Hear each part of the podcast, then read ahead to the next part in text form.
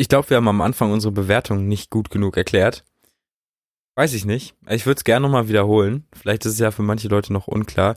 Wir raten, wie verrückt es in der damaligen Zeit war, so diese Expedition aufzubrechen. Das heißt nicht, wie verrückt die aufgegangen ist, sondern einfach nur, wie gut die geplant war, wie fähig die Leute waren und so weiter. Okay, ihr hört jetzt, wir müssen das am Anfang schneiden. Wir nehmen das am Ende auf. Du brauchst nicht klatschen, ich schneide es genau so rein.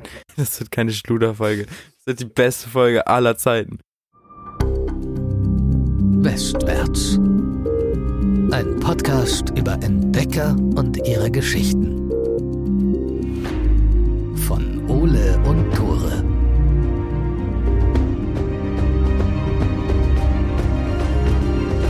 Moin. Herzlich willkommen zurück zu Westwärts und was wäre eine Westwärts Short Story ohne eine Tierlist? Ich bin Ole. Ich bin Tore und wir werden heute ein paar unserer bis jetzt besprochenen Expeditionen nach ihrer Verrücktheit ranken. Craziness. das ist das erste, was uns eingefallen ist, was man ganz gut machen kann. Und, ähm, Was auch nicht zu anmaßend ist. Wir reden hier ja immer noch über ernste Themen. ja, genau. Das ist immer schwierig, da so einen Grad zu finden, aber ich glaube, wir haben den ganz gut gefunden. Wenn ihr diese Short Story hört und unsere ganzen anderen Folgen noch nicht kennt, dann müsst ihr, glaube ich, jetzt erstmal eine ziemlich lange Zeit auf Stopp drücken und euch erstmal alle anderen Folgen anhören. Wir werden euch auf jeden Fall immer so einen Satz Zusammenfassung geben, bevor wir über die äh, Folge dann auch wirklich sprechen. Werden wir das? Ich weiß nicht, ob ich das noch alles zusammen. Ich habe es auf jeden Fall drauf. Sehr gut. Ja, ich hab, okay. Ich, ich habe ein kleines Skript. nice. Da habe ich mir so einen Satz immer aufgeschrieben. Und ich würde sagen, wir schnacken gar nicht lange rum, sondern fangen mit der ersten Folge an. Mit der ersten Folge, die wir auch tatsächlich überhaupt rausgehauen haben. Das ist Andres Polarexpedition. Drei Forscher im Heißluftballon zum Nordpol. Sie erreichen den Pol nicht, sie schlagen sich dann auf Land durch und sterben dann auf einer kleinen Insel im Polarmeer.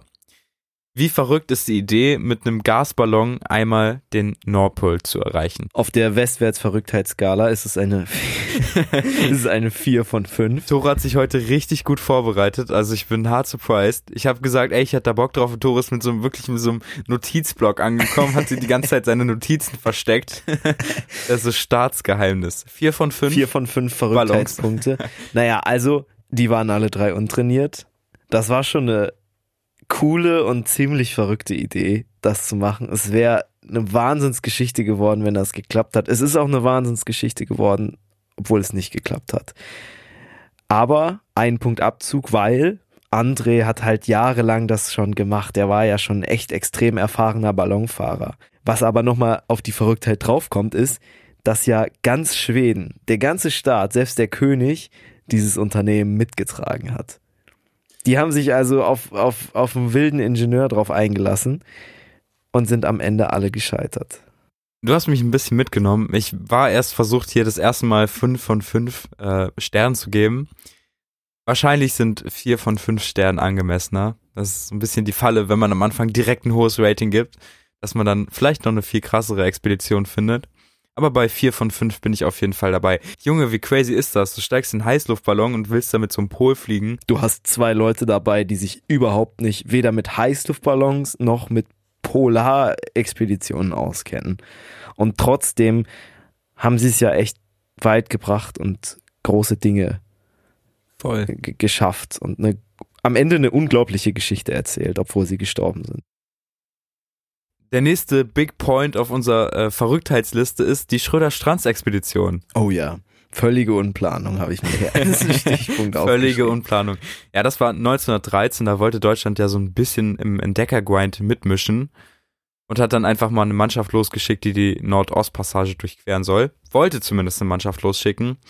Und die Vorbereitungsexpedition, die das Ganze so ein bisschen erkunden sollte, das war die Schröder-Strands-Expedition. Schiff ist im Eis stecken geblieben, sieben Leute sind gestorben und die Hauptexpedition hat dann eben gar nicht mehr stattgefunden. Ja, ich, das war im Prinzip so, als ob du mit zwei Kumpels äh, Schlafsäcke einpackst und sagst, wir wollen irgendwie zum Gardasee.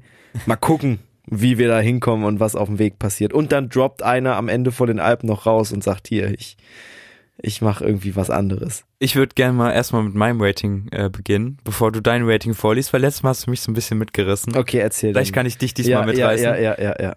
Wir haben hier wieder eine Expedition, die natürlich von einem Land, in dem Fall ja Deutschland, geplant ist. Das gibt zumindest immer so eine gewisse Planungssicherheit. Und ich meine, bei Südpol, Nordpol ist immer klar, dass sich die Leute auf ein bisschen was Unbekanntes einlassen. Deswegen würde ich der Schröder-Strands-Expedition zwei von fünf Verrücktheitspunkten geben. Oh, das ist hart. Gehe ich mit, aber. Ja, Ich hatte, mit? ich hatte Krass. mir drei von fünf aufgeschrieben. Äh, Sie war halt vor allen Dingen für Christopher verrückt. Christopher ist die Hauptperson in unserer Geschichte gewesen, der Maler, der eigentlich nur zeichnen sollte und am Ende Koch war und auch noch ein Bein amputieren musste. Ich glaube, für den war es war es extrem verrückt. voll. Die nächste Expedition auf unserer Liste ist der letzte Flug von Emilia Earhart. Der letzte Flug von Emilia Earhart, ich glaube, die Verrücktheit kommt in erster Linie von Emilia Earhart selber.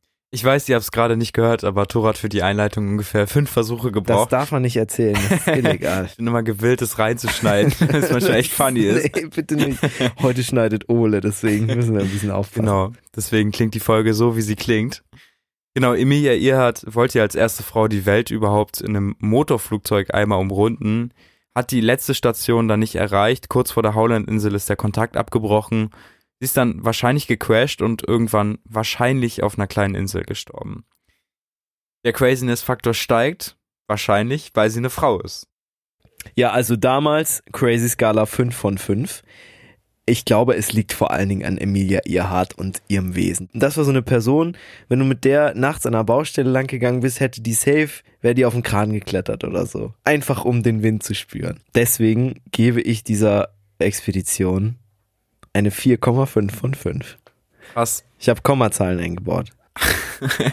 Hatte das Rating nicht ausge... Ich wollte erst so in ABC, also so in amerikanischen Schulnoten Ja, du wolltest erst in kategorisieren. thailändischen Fußballmedaillen werden. Das sind ungefähr drei Fußballfelder mal fünf groß. Minuten braucht, um das zu erklären, genau. So, so, nee, nee, das machen wir nicht. Das machen wir nicht. Ich habe Emilia Earhart ein bisschen anders bewertet und zwar habe ich das mehr daran gemessen, wie groß die Skills und die Planung waren. Nicht einfach daran, ob sie männlich ist oder weiblich. Das war für die damalige Zeit crazy. Aber von dem Skill-Level, das sie hatte und von der Planung, war das eigentlich eine Expedition und eine Weltreise, die klar ging. Also ich vergebe da meine 2,5 von 5 Punkten. Da sehe ich mich auf jeden Fall. Aber viel mehr kann ich da einfach nicht geben. Na, wie seht ihr das, liebe Hörerinnen und Hörer? Schreibt es uns gerne entweder auf Insta in die Kommentare oder bei Apple Podcast, da kann man nämlich auch kommentieren, oder auf YouTube unter unserem Beitrag für diese Short Story. Wir freuen uns. Ich freue mich, wenn ihr 4,5 von 5 gebt.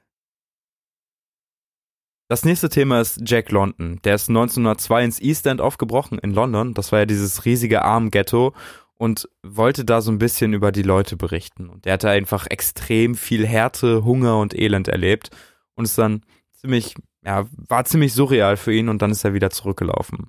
Er hat später ein Buch darüber geschrieben, Menschen des Abgrunds, was viele internationale Persönlichkeiten beeinflusst hat, unter anderem auch Lenin. Yes, da haben wir in der Folge auch drüber geschnackt. Generell, wenn ihr äh, hier nicht Bescheid wisst, über welche Folgen wir reden, stoppt auf jeden Fall und hört euch die Folgen schnappt die an. Gelegenheit und hört sie euch an. Es ist vielleicht auch nochmal so eine kleine Gelegenheit, um nochmal so kleine eigene Favorites rauszupicken und vielleicht nochmal anzuhören. Ja, safe, safe. Bei Jack London gebe ich fünf von fünf Punkten. Yes, Ne? yes, Hast- hast ich habe auch auch gegeben? fünf von fünf. Hier steht's, fünf von fünf Punkten. Alter, nicey. Es ist auf dieser Expedition nichts unglaublich Schreckliches passiert. Jack London ist am Ende wieder heile angekommen. Er wurde nicht, wie seine Freunde es vermutet haben, erstochen. Aber allein finde ich die Idee von einem reichen, der war damals schon extrem reich, von einem reichen Schriftsteller, sich armen Sachen anzuziehen, sich in einer Kaschemme einzumieten, auch mal ein paar Nächte auf der Straße zu pennen oder in einem Armenhaus und das Leben mitzuerleben und aufzuschreiben, ist, finde ich, eine absolut crazy Idee. Vor allen Dingen, der hätte jede Krankheit da catchen können, der hätte abgestochen werden können, der hätte ja auch dieses Goldstück noch dabei. Hm. Hört die Folge, wenn ihr nicht Bescheid wisst, über yes, was wir reden. yes, also da gebe ich wirklich gerne meine fünf von fünf Punkten. Das fand ich auch beim Lesen damals so krass und Es ist einfach nur für eine Berichterstattung in so ein riesiges Armghetto wirklich abzusteigen. So, ja, das ist heftig. Ja, es ist tatsächlich eine Geschichte über Menschen im Abgrund. Hört sie euch an, wenn ihr sie noch nicht gehört habt. Ja, kommen wir zur nächsten Folge auf unserer Liste und zwar zur Endurance-Expedition. Die große Shackle in Blockbuster-Folge. Genau. gar nicht mal so lange Shoutout entfernt. an alle, die gehört haben. Ja. Die Folge ging ja am Ende über zwei Stunden. 22, Aber es war voll ja. krass. Wir haben auch besonders zur Shackleton-Folge super viel Rückmeldung bekommen. Ich glaube, das war bislang die Folge, wo wir am meisten Rückmeldungen und auch wirklich gute Rückmeldungen zu bekommen haben. Ja, ja, ich war überrascht, vor allen Dingen wegen dieser zweieinhalb Stunden fast. Das ist, ey, es ist voll cool, wenn man dann hier zu Hause sitzt und man geht dann abends nochmal irgendwie so auf Spotify für Podcasters und checkt dann so, ey, 95% der Leute haben den Podcast einfach bis zum Ende durchgehört. Ja, Und es ist einfach so surreal, so, aber es ist echt cool. Also, ganz Shoutout an euch. Liebe, ja. Wieder voll. mal, machen wir ein bisschen oft in letzter Zeit. Na gut. Ihr habt's verdient. Wer zweieinhalb Stunden lang uns beim Reden zuhört, hat sich das verdient. Okay, machen wir weiter, bevor es zu kitschig wird. Du kannst alles rausschneiden. Ich schneide hier gar nichts raus. Bei diesen Short Stories schneiden wir immer ziemlich wenig. Das zeigt wahrscheinlich auch mal ein bisschen den Kontrast. Ole versucht gerade seinen, seinen Arbeitsaufwand zu drücken. In, Arbeits- in der Short Story versuchst du deinen Arbeitsaufwand Das ist so smart. Das ist Du musst einfach nur ein Intro und ein Outro reinschneiden. Der, und das mache ich. Da habe ich wieder die Arbeit. Na geil. Ich mach einfach gar nichts. Ich schicke sie einfach als Rohspuren original zurück. Fertig geschnitten. Geschnitten. Geht sogar eine Stunde. Einfach ein Geld drüber klatschen. Genau. Shackleton und seine Männer sind ja Richtung Südpol aufgebrochen, wollten das Land da einmal durchqueren. Das Schiff ist im Eis stecken geblieben und die haben sich nach monatelangem Marsch auf eine Insel gerettet. Shackleton hat Hilfe geholt und äh, alle sind heile zu Hause angekommen. Mir fällt gerade auf, dass diese Folge hier eine übelste Spoiler-Folge wird für alle Leute, die die, die Sachen noch nicht gehört haben. so, Bitte, bitte. ja, Shackleton überlebt, kein Problem, die holen Hilfe. Stimmt wohl. Soll ich es anders formulieren? Nein, ich finde es okay. Ich glaube, jede Person, die bis jetzt uns zugehört hat in dieser Short Story, hat diese Folgen schon gehört. Wenn nicht, dann es tut uns leid. Es folgen noch weitere Spoiler. Wir sprechen auf jeden Fall gleich noch äh, eine Spoilerwarnung ein. Würde ich vorschlagen. Wir Ja. schneiden die einfach an den Anfang. ja, ja. Genau, dann wisst ihr auf jeden Fall Bescheid. Also jetzt kommt kurz Pause, weil wir jetzt quasi, ne, ihr habt jetzt 30 Sekunden lang hört ihr gar nichts. Junge, so schlecht kann ich es auch nicht schneiden. Also ich habe tatsächlich schon, Toro schneidet in letzter Zeit mehr als ich. Dafür schreibe ich mehr Skripte. Und wir kommen wieder komplett vom Thema ab, wie jedes Mal, wenn wir Short Stories aufnehmen. Wie viel Punkte gibst du Shackleton? Wie viel von fünf? Wir haben ja die Craziness-Skala. Verrücktheitsskala, ja. Äh, Okay, die Verrücktheitsskala. Ich habe ihr vier von fünf gegeben. Ich finde, es war wieder eine Expedition, die vom Staat unterstützt wurde. Churchill himself hat im Angesicht des Ersten Weltkriegs an Shackleton geschrieben, ey, macht weiter, weitermachen.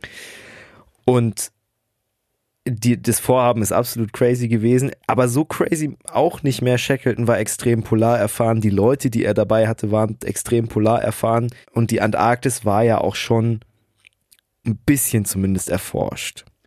Wäre es nur die Shackleton-Expedition, dann würde ich der ganzen Sache so zwei von fünf Punkten geben. Sicherlich ein bisschen verrückt, aber Shackleton ist ja ein super Planer, das hätte alles geklappt. Nur jeder, der auch die Rossmeer-Gruppe gehört hat, weiß, dass da noch eine Hilfsexpedition involviert war, um die sich Shackleton einfach gar nicht gekümmert hat. Und das lässt diesen Grad der Verrücktheit einfach radikal steigen. So, das war eine Expedition, die Vorräte angelegt hat für Shackleton und Co. Und die war halt null organisiert. Und deswegen äh, schließe ich mich deinem Rating, glaube ich, an. Wieder mal. Würde ich tatsächlich auch von vier von fünf Punkten geben. Genau, wenn wir das als Gesamtkonzept sehen, dann denke ich auch, die Rossmeer-Gruppe, das furchtbare Schicksal der Rossmeer-Gruppe bringt da noch echt ordentlich was rein. Ballert das hoch. Auf jeden Fall. Kommen wir zu der letzten. Und das ist äh, die aktuellste, die wir gemacht haben. 127 Stunden zwischen Leben und Tod, wie Aaron Walston sich selbst den Arm.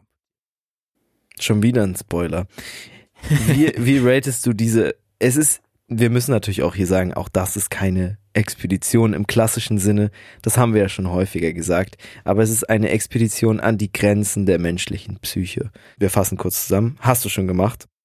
Nein, habe ich noch nicht gemacht. Der Aaron Ralston fassen wir einfach nicht zusammen.